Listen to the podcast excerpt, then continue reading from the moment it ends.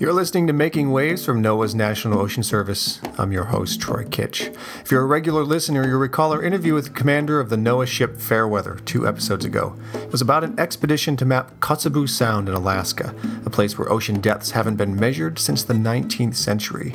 Now, this survey was part of a long-term NOAA push to make navigation safer in remote regions of the Arctic Ocean. And the reason this is necessary is because the Arctic is seeing more and more ship traffic each year as sea ice continues to retreat.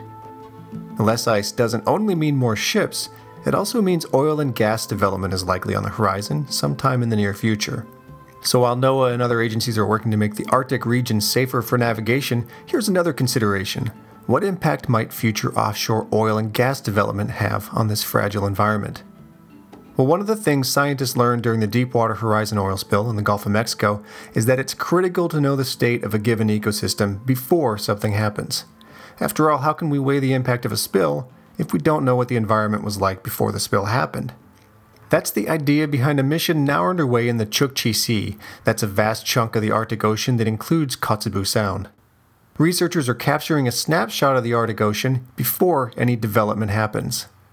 The National Status and Trends Bioeffects Program, part of NOAA's National Centers for Coastal Ocean Science, along with the Alaska Department of Environmental Conservation, are in the midst of collecting what is known as baseline environmental data along a one hundred fifty mile length of the nearshore area of the Chukchi Sea. This is one area that's being eyed by oil and gas interests for development activities in the near future. The two-week research cruise is led by Alaska's Department of Environmental Conservation in partnership with NOAA. The survey area will extend from Alaska's Point Barrow to Point Lay, and it's going to include assessment of bottom-dwelling communities, fish that live near the seafloor, sediment chemistry, and water quality. The study is part of a larger research effort headed up by the state of Alaska. This data will ultimately be combined with assessments from different areas off the coast of Alaska to help paint a picture of the intricate interplay of oil exploration, climate change, ocean acidification, and pollution on the ecosystem of the Chukchi Sea. Environmental managers will use this information to support water quality evaluations, permitting actions, baseline assessments, and environmental trends over time. The results of the current study will be available in about a year on NOAA's National Status and Trends website. We'll have a link on our website at ocean service dot noaa dot gov for you to learn more about this unique nationwide program. NOAA's National Status and Trends has been up and running since nineteen eighty-four, and it's the only long-term coastal and estuarine contaminant monitoring effort in the entire country. NOAA and France's Protected Areas Agency have signed a sister sanctuary agreement to support the protection of endangered humpback whales.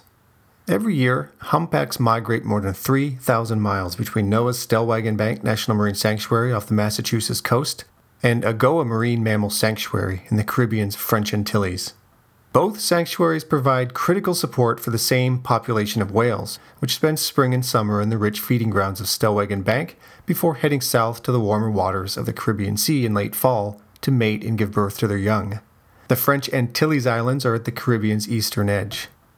So as sister sanctuaries, the two sites are now exploring new avenues for collaborative education, scientific and management efforts to include joint research and monitoring programs. NOAA leadership anticipates the relationship will be crucial to the long-term conservation of the North Atlantic humpback whale population, and it'll be critical as well to the development of future cooperative agreements with other countries. A little bit about Stellwagen Bank National Marine Sanctuary.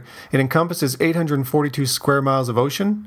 It stretches between Cape Ann and Cape Cod. It supports a rich diversity of marine life, including twenty-two species of marine mammals, more than fifty-three species of seabirds, in excess of eighty species of fish, and hundreds of marine invertebrates. Stellwagen's a pretty big sanctuary, but it's not the biggest. And that leads us to today's Ocean Fact. Where is the largest protected area in the National Marine Sanctuary System?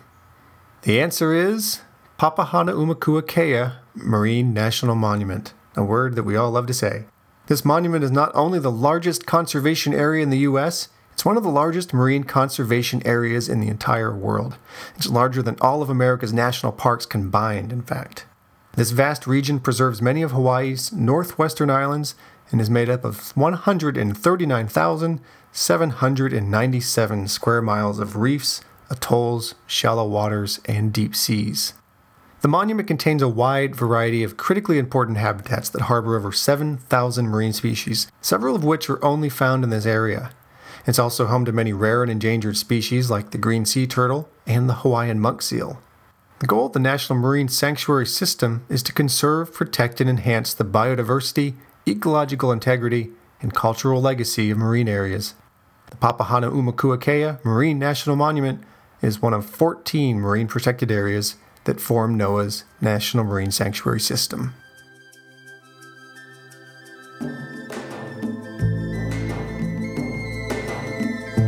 And that's all for this episode. If you have any questions about this week's podcast, about the National Ocean Service, or about our ocean, send us an email at N O S dot info at N O A A dot gov. You've been listening to Making Waves from NOAA's National Ocean Service. We'll return in two weeks.